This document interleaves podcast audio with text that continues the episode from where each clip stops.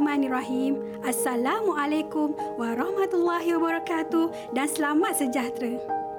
Apa khabar semua pelajar? Cikgu harap semua pelajar dalam keadaan sihat, ceria dan bersemangat untuk terus belajar bersama-sama cikgu pada kali ini. Nama cikgu ialah Siti Mariani binti Rodhi dari SMK Teluk Datuk Banting Selangor.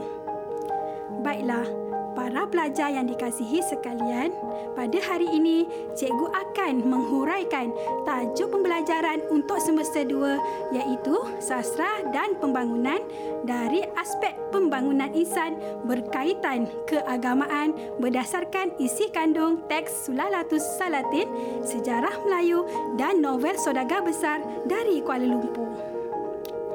Tetapi sebelum itu molek kiranya cikgu jelaskan maksud pembangunan insan terlebih dahulu. Tujuannya supaya para pelajar dapat memahami bahawa seseorang insan yang sudah dibangunkan nilai keinsanannya itu nanti akan memiliki ciri-ciri tertentu yang unggul serta dapat dibanggakan oleh masyarakat dan negara. Pembangunan insan merujuk kepada suatu usaha ke arah pembangunan manusiawi yang berpaksikan pada konsep pembangunan yang seimbang dari aspek jasmani, emosi, rohani dan pemikiran iaitu keseimbangan yang berupaya untuk mencapai kesejahteraan dalaman dan luaran diri seseorang individu itu. Seterusnya, seseorang insan yang berjaya dibangunkan nilai-nilai keinsanannya seharusnya memiliki ciri-ciri yang berikut iaitu personaliti yang unggul, berkemahiran, berilmu pengetahuan dan mampu menyumbang kebaikan kepada masyarakat dan negara. Selanjutnya, setiap insan juga seharusnya mempunyai cita-cita, semangat dan wawasan yang jitu. Kualiti kepimpinan yang tinggi, kemahiran berkomunikasi dan mempunyai pemikiran yang strategik dan daya tahan dan daya saing yang tinggi. Baiklah para pelajar sekalian, berdasarkan kepada penjelasan tersebut, maka pembangunan insan dapat dimaksudkan sebagai individu yang berilmu, berkeyakinan, memiliki nilai murni dan moral yang tinggi, beretika, berbudi pekerti, bersopan santun, berdisiplin, inovatif, dinamik, kreatif, sehat, bersemangat, patriotik, adil, progresif, dan berdaya saing. Setelah dijelaskan maksud pembangunan insan, maka para pelajar hendaklah mengaitkan aspek pembangunan insan tersebut dengan isi kandung teks Sulalatus Salatin, sejarah Melayu dan novel Saudagar Besar dari Kuala Lumpur. Seterusnya, dengan menggunakan asas yang berkaitan dengan sifat-sifat manusia yang baik, maka para pelajar perlulah mengenal pasti dan mengkategorikan aspek-aspek kemahiran serta kebolehan watak-watak dalam teks Sulalatus Salatin Sejarah Melayu dan novel Saudagar Besar dari Kuala Lumpur dalam sesuatu bidang yang mampu menyumbang kepada pembangunan negara. Antaranya ialah keagamaan, ilmu, jati diri dan kemanusiaan. Baiklah para pelajar sekalian, dalam proses pembelajaran pada kali ini, cikgu akan menghuraikan tajuk pembangunan insan dari aspek keagamaan sahaja manakala aspek-aspek yang lain iaitu ilmu, jati diri dan kemanusiaan akan dibincangkan dalam pertemuan yang lain pula. Baiklah, para pelajar sekalian, sekarang marilah kita lihat objektif pembelajaran pada kali ini. Ya, objektif pembelajaran pada kali ini para pelajar seharusnya dapat menghuraikan nilai Islam dan kehidupan beragama sebagai tonggak pembangunan sahsiah berdasarkan isi kandung teks Sulalatus Salatin, sejarah Melayu dan novel saudagar besar dari Kuala Lumpur. Baiklah, para pelajar yang dikasihi sekalian, sebagai pendahuluan, bagi tajuk pada kali ini, marilah kita fahami terlebih dahulu apakah yang dimaksudkan dengan konsep keagamaan secara umum berdasarkan isi kandung teks Sulalatus Salatin Sejarah Melayu dan Saudagar Besar dari Kuala Lumpur. Baiklah, keagamaan merujuk kepada perihal agama. Perihal yang berkaitan dengan agama sama ada membentuk niat, lafaz, perbuatan dan sebagainya. Dalam konteks ini, aspek keagamaan terdiri daripada nilai-nilai agama dan kehidupan beragama. Seterusnya, nilai agama pula merujuk kepada sifat ketinggian agama Islam itu sendiri yang disampaikan oleh Nabi Muhammad sallallahu alaihi wasallam kepada semua umatnya. Antara aspek nilai agama tersebut ialah taat kepada Allah, redha, sanggup berkorban, bersyukur dan bertawakal manakala kehidupan beragama pula merujuk kepada perihal hidup yang mematuhi ajaran agama, taat beragama dan beribadah. Antara aspek kehidupan beragama tersebut ialah menuntut ilmu, berzikir, berpuasa, berdakwah, bersedekah, bersolat, berdoa dan membaca Al-Quran. Sekarang, Marilah kita lihat apakah kesan langsung nilai agama dan kehidupan beragama terhadap pembangunan insan.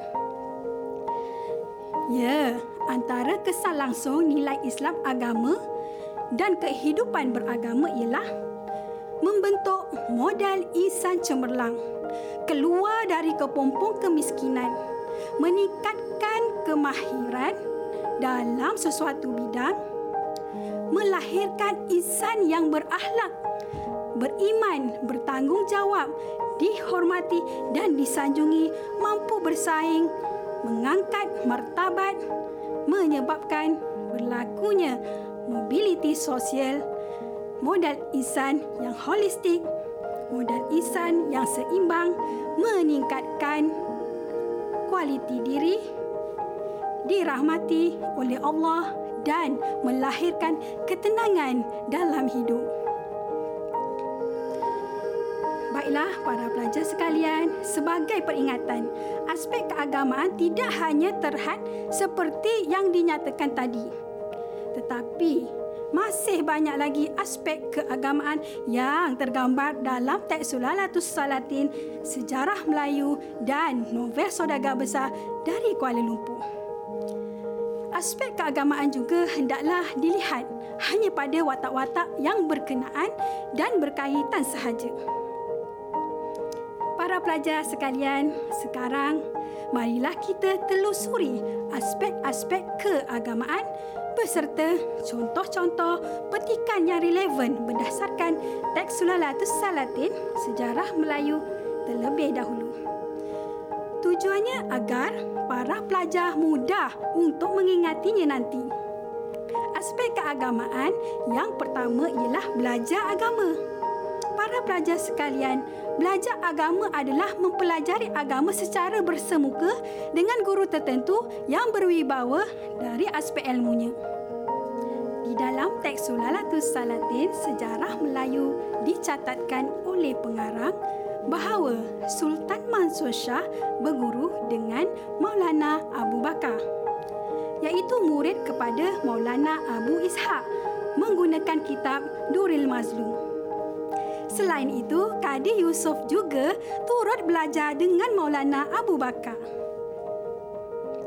Para pelajar sekalian turut dicatatkan oleh pengarang adalah perihal Sultan Mahmud Shah belajar agama dengan Maulana Yusof iaitu mempelajari kitab maklumat. Para pelajar sekalian, aspek keagamaan yang kedua ialah mengajar agama. Aspek ini merupakan lanjutan dari aspek belajar agama yang baru sahaja dijelaskan sebelum ini. Dalam aspek ini, watak Maulana Abu Bakar dicatatkan oleh pengarang telah mengajar berdasarkan kitab Duril Mazlum kepada Sultan Mansur Shah, Kadi Yusof dan para pembesar Melaka. Peristiwa Maulana Abu Bakar mengajar Sultan Mansur Shah dan para pembesar Melaka ini terdapat dalam halaman 157. Para pelajar sekalian, aspek keagamaan yang ketiga ialah berdakwah iaitu tugas menyampaikan risalah Islam oleh pendakwah kepada orang lain. Dalam hal ini, pengarang mencatatkannya dalam halaman 156 hingga 157. Maulana Abu Bakar memulakan misi dakwahnya bermula dari Jeddah ke Melaka atas arahan Maulana Abu Ishaq iaitu gurunya yang sangat arif dalam ilmu tasawuf. Maulana Abu Ishaq terlebih dahulu mengajar Maulana Abu Bakar isi kandung kitab Duril Mazlum tersebut.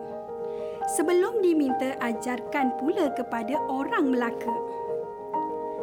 Para pelajar sekalian, aspek keagamaan yang keempat ialah bersolat serta kepentingannya. Sebagaimana kita sedia maklum bahawa bersolat merupakan tiang agama. Seseorang yang tidak bersolat akan meruntuhkan agamanya. Dalam hal ini, pengarang mencatatkan peristiwa tersebut dalam halaman 73 hingga 74. Dalam petikan tersebut, Makdun Sid Abdul Aziz setelah sampai di Melaka, beliau telah bersolat di pantai Melaka disaksikan oleh orang Melaka dan kemudiannya Raja Kesir Besar untuk mengesahkan kebenaran mimpinya bahawa pada waktu asar akan turun orang dari Jeddah naik kapal kemudian bersolat di pantai itu. Selain itu, untuk menunjukkan ketaatan beliau kepada Allah sehingga sanggup bersolat walaupun di mana-mana sahaja. Para pelajar sekalian, aspek keagamaan yang kelima ialah bersikap adil. Sebagaimana yang kita sedia maklum bahawa adil merupakan tuntutan agama yang mesti dilaksanakan oleh setiap individu kepada dirinya sendiri maupun orang lain. Seseorang yang adil akan dihormati oleh orang lain, manakala seseorang yang zalim akan dibenci oleh mereka. Dalam petikan tersebut digambarkan oleh pengarang bahawa Sultan Alauddin Riayat Shah merupakan seorang sultan yang menjalankan tanggungjawab sebagai ketua negara dengan adil demi memastikan rakyat Melaka dapat hidup dengan aman dan damai. Pada suatu malam, baginda ditemani Hang Isap dan Hang Ishak telah berjaya membunuh pencuri yang mencuri harta orang lain. Seterusnya, memulangkan harta yang dicuri tersebut kepada tuannya, iaitu saudagar yang bernama Ki Taram Bulung. Baginda juga mengarahkan bendahara paduka raja membina balai di simpang empat di tengah negeri yang dikawal oleh seorang penghulu untuk menyimpan barang-barang yang dicuri sehingga dituntut oleh yang mempunyai barang tersebut. Sejak peristiwa tersebut, negeri Melaka bertama aman dan damai. Para pelajar sekalian, aspek keagamaan yang keenam ialah membaca Al-Quran dan mempelajarinya. Kitab Al-Quran merupakan kitab yang menjadi panduan kepada semua penganutnya. Sesiapa yang tidak mengikut panduan kitab tersebut, nescaya hidup mereka tidak akan selamat sama ada di dunia maupun di akhirat kelak. Pengarang mencatatkan peristiwa Fakir Muhammad iaitu Sultan Muhammad menyuruh rakyat di negeri Fansuri Lamiri, Haru Perla dan Samudra membaca Al-Quran. Sayangnya, tiada seorang pun yang dapat membacanya kecuali Merah Silu yang menjadi raja di Samudra dapat membacanya dengan lancar. Aspek keagamaan yang ketujuh ialah memuliakan alim ulama. Memuliakan alim ulama atau guru agama sangat dituntut oleh agama Islam. Hal itu demikian kerana orang yang berilmu atau guru agama itu dijamin akan dikurniakan dengan kemuliaan darjat ketika hidup di dunia dan juga akhirat kelak. Sesungguhnya orang yang berilmu, guru agama berupaya mengeluarkan orang lain dari kelam kejahilan kepada terang pengetahuan. Maka memuliakan mereka sangatlah dituntut oleh agama Islam.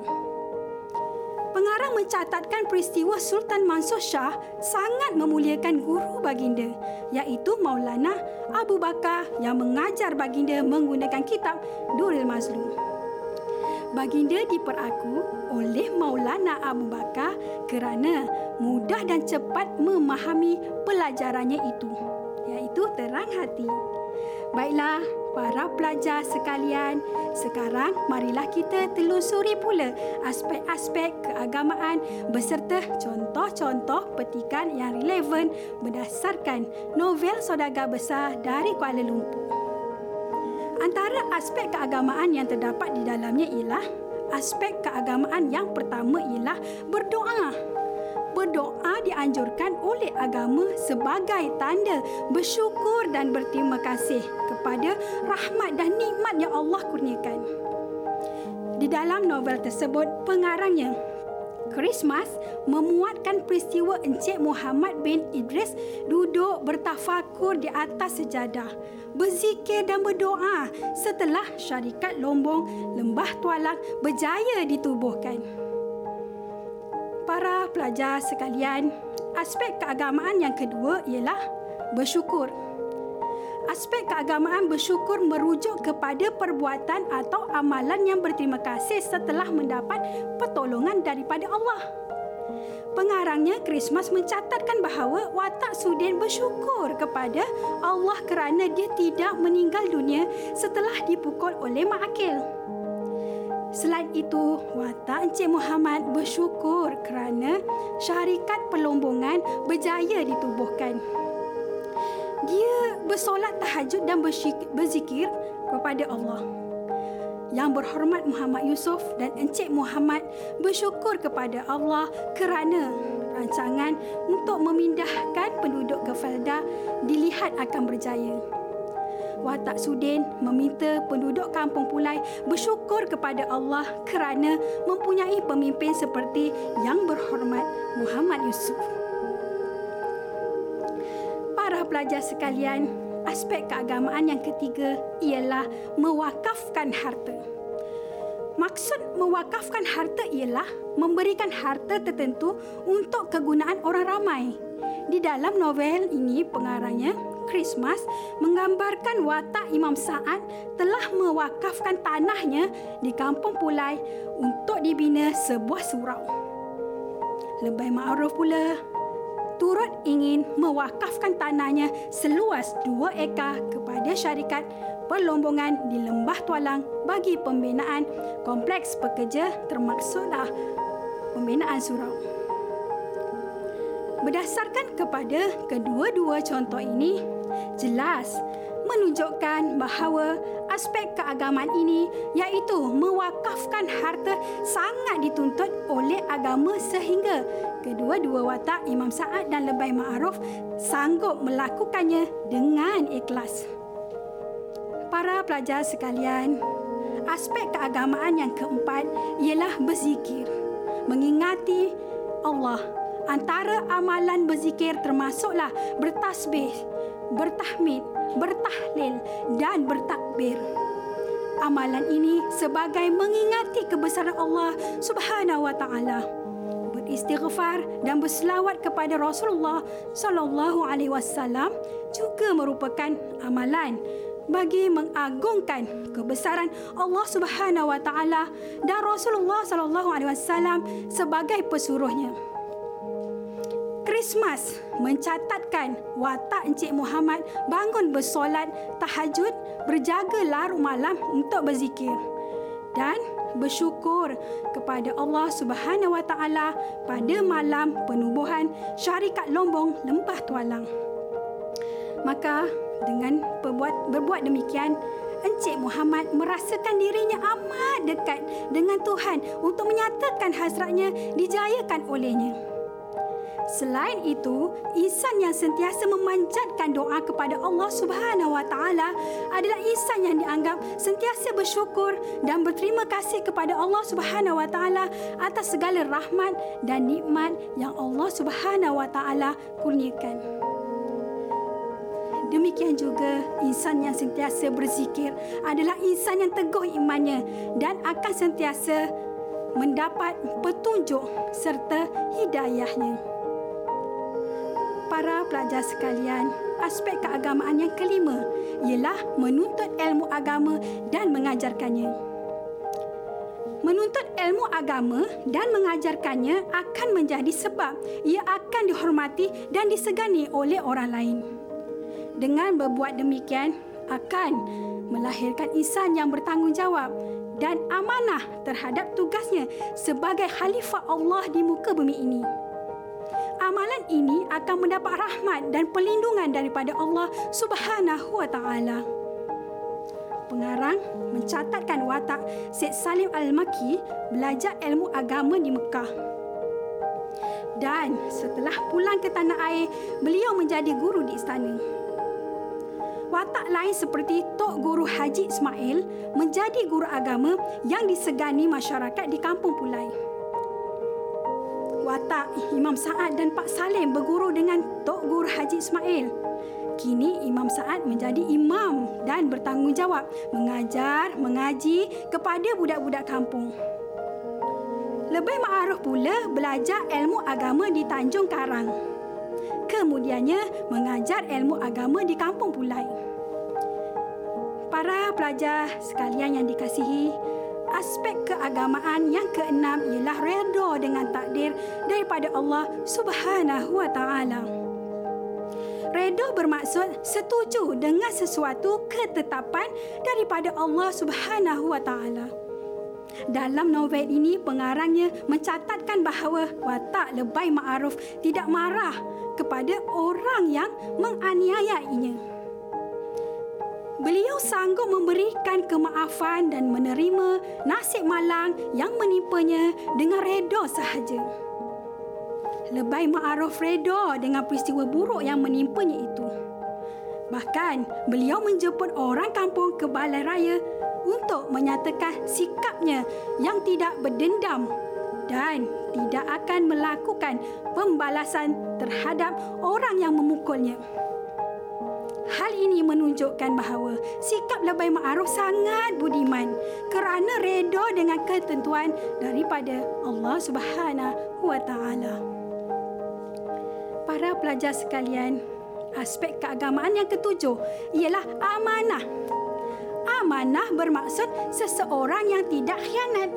Seseorang itu akan sentiasa dihormati oleh orang lain selain dari mengukuhkan keimanan dalam diri seseorang insan yang amanah akan mendapat rahmat daripada Allah Subhanahu Wa Taala. Amanah juga bermaksud menjalankan tanggungjawab sebagai hamba Allah Subhanahu Wa Taala termasuklah menuntut ilmu agama dan mengajarkannya. Selain itu, menjalankan dakwah mengajak manusia bertakwa kepada Allah Subhanahu Wa Taala adalah amanah yang dipikul oleh setiap umat Islam. Christmas mencatatkan watak lebay ma'aruf menegaskan bahawa dia berusaha untuk berdakwah mengajak manusia supaya beriman kepada Allah Subhanahu Wa Taala. Termasuk dalam hal ini adalah mengajar budak-budak mengaji Al-Quran sebagaimana yang dilakukan oleh lebay ma'ruf. Baiklah, para pelajar sekalian, setelah cikgu huraikan aspek keagamaan dalam pembangunan insan dengan beberapa contoh yang dipetik daripada kedua-dua teks iaitu Sulalatus Salatin Sejarah Melayu dan Novel Sodagar Besar dari Kuala Lumpur. Cikgu mahu para pelajar menjawab soalan-soalan berikut untuk menguji kefahaman para pelajar semua. Soalan pertama, nyatakan tiga nilai agama yang terdapat dalam teks Saudagar Besar dari Kuala Lumpur. Ya, betul. Antara jawapannya ialah sabar, tawakal, bersyukur, pemurah, pemaaf dan lain-lain. Soalan kedua, nyatakan tiga amalan hidup beragama yang terdapat dalam teks Sulalatus Salatin Sejarah Melayu. Ya, betul. Jawapannya ialah bersolat, belajar agama, berdakwah, membaca Al-Quran, mengajar agama dan lain-lain. Baiklah, para pelajar yang dikasihi sekalian, nampaknya kita sudah sampai ke penghujung perbincangan berkaitan pembangunan insan dalam aspek keagamaan berdasarkan kedua-dua teks iaitu Sulalatus Salatin, Sejarah Melayu dan novel Saudagar Besar dari Kuala Lumpur. Mari kita sebutkan bersama-sama nilai agama dan kehidupan beragama supaya ingatan kita akan bertambah kukuh. Nilai agama meliputi taat kepada Allah, reda, sanggup berkorban, bersyukur dan bertawakal. Kehidupan beragama pula meliputi menuntut ilmu, berzikir, berpuasa, berdakwah, bersedekah, bersolat, berdoa dan membaca Al-Quran. Sekarang, marilah kita melihat kesan mengamalkan nilai agama dan kehidupan beragama berdasarkan kepada kedua-dua teks yang kita pelajari iaitu Pertama, membentuk modal insan cemerlang. Kedua, keluar dari kepompong kemiskinan. Ketiga, meningkatkan kemahiran dalam sesuatu bidang.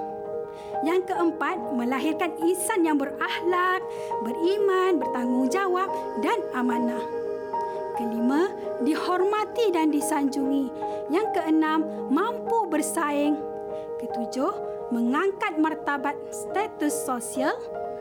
Kelapan, menyebabkan berlakunya mobiliti sosial. Kesembilan, modal insan yang holistik. Kesepuluh, modal insan yang seimbang. Kesebelas, meningkatkan kualiti diri. Kedua belas, dirahmati oleh Allah. Dan ketiga belas, melahirkan ketenangan dalam hidup. Perlulah diingat bahawa aspek keagamaan tidak hanya terhad seperti yang dinyatakan terdapat banyak lagi aspek keagamaan yang tergambar dalam teks Sulalatus Salatin Sejarah Melayu dan novel Saudagar Besar dari Kuala Lumpur. Selain itu, aspek keagamaan haruslah dilihat pada watak yang berkenaan dan berkaitan sahaja. Baiklah, para pelajar sekalian, cikgu harap agar semua maklumat yang dihuraikan sebentar tadi akan memberi manfaat kepada anda semua berkaitan dengan pembangunan insan dari aspek keagamaan. InsyaAllah kita akan bertemu lagi dalam episod-episod yang akan datang. Teruskanlah budaya membaca kerana membaca itu jambatan ilmu. Terima kasih.